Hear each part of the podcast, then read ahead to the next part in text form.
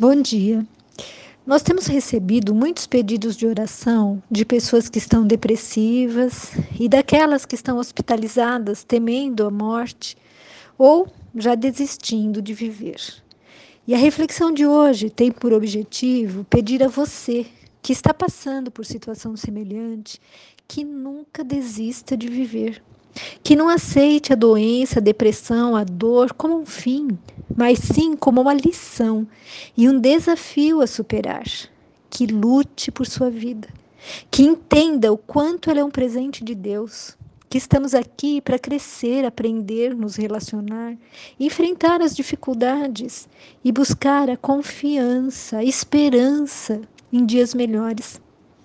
Nós sabemos que a luta não é fácil, que muitas vezes é confortável dar conselhos ou lições, mas que nem sempre a prática é tão simples como a teoria. Mas pense em quem ama você e em quem você ama. Pense em quem depende de você, em quem ora por você. Lembre-se da frase de Saint-Exupéry que a gente já citou. Tu te tornas eternamente responsável por tudo aquilo que cativas. Tenha certeza de que você cativou muitas pessoas mesmo que não tenha consciência disso ou não acredite. Você não está só. Com certeza, sua falta será sentida profundamente por alguém. E esse alguém ficará marcado se você desistir de lutar. Não se entregue. Os planos de Deus não estão encerrados para você. A morte não terminará com a sua vida. Você continuará a mesma pessoa quando despertar no plano espiritual com toda a sua carga de problemas, necessidades, personalidade. Então, fique por aqui. Aqui, pelo menos, você já está habituado às pessoas, sejam elas suas amigas ou não, às suas coisas, sua rotina, seu trabalho, seus relacionamentos.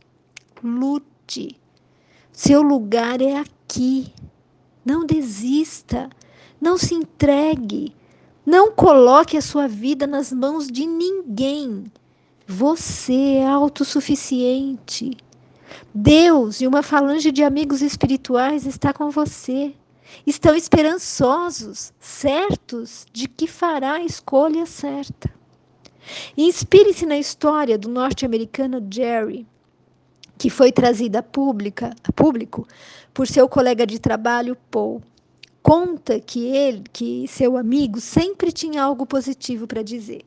Quando alguém perguntava como vai você, ele prontamente respondia: Vou muito bem. Jerry era gerente de uma cadeia de restaurantes. Todos os garçons, garçons seguiam o seu exemplo, porque ele era verdadeiramente motivador. O seu lema era: Toda manhã ao acordar, eu penso em que tenho duas escolhas: viver muito bem o dia ou viver mal. Sempre que acontece algo desagradável, eu posso escolher ser vítima da situação ou aprender algo com isso. Sempre escolho aprender algo, dizia ele. Certo dia ele deixou a porta dos fundos aberta e foi, rendida por três, foi rendido por três assaltantes armados. Tentando abrir o cofre sob a mira de armas, ele ficou nervoso e errou a combinação. E os ladrões entraram em pânico e atiraram nele e fugiram. Socorrido a tempo, depois de 18 horas de cirurgia e algumas semanas de tratamento intensivo, Jerry foi liberado do hospital. Um amigo foi visitá-lo e lhe perguntou o que é que passara por sua mente quando os ladrões invadiram o restaurante. A primeira coisa que veio à minha cabeça foi que eu deveria ter trancado a porta dos fundos. Depois, enquanto estava baleado no chão, eu me lembro que tinha duas escolhas. Eu podia escolher viver ou podia escolher morrer. E eu escolhi viver. Os paramédicos foram excelentes e ficaram me dizendo que tudo ia dar certo. Mas quando eu cheguei à sala de cirurgia, eu vi as expressões no rosto dos médicos e das enfermeiras. Em todos eu lia: ele é um homem morto. Fiquei com medo e sabia que tinha que fazer alguma coisa. Foi então que uma enfermeira perguntou se eu era alérgico. Sim, foi a resposta imediata. Os médicos e enfermeiras pararam imediatamente, esperando pela complementação da resposta. Eu respirei fundo e falei: Sou alérgico a balas. Enquanto todos riam, eu lhes disse: Eu estou escolhendo viver. Operem-me como se eu estivesse vivo e não morto. Ele sobreviveu. Sobreviveu graças à habilidade dos médicos, mas também por sua atitude decidida. Ele decidira viver. A vida é a arte de bem escolher. Nós podemos escolher como reagir nas situações. Podemos escolher estar felizes ou ficar tristes, calmos ou nervosos. Podemos escolher como as pessoas irão ou não afetar o nosso dia, o nosso humor, a nossa disposição. Em resumo, a escolha sempre é nossa. Podemos mergulhar em reclamações ou apontar o lado positivo da vida e viver melhor.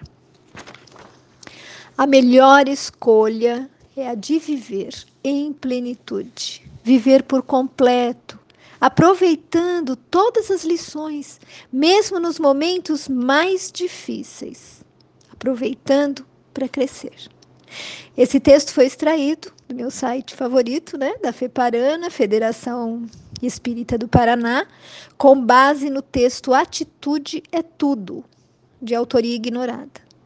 Assim, meus amigos, não desistam. Não decepcionem aqueles que lhe dedicam amizade e amor.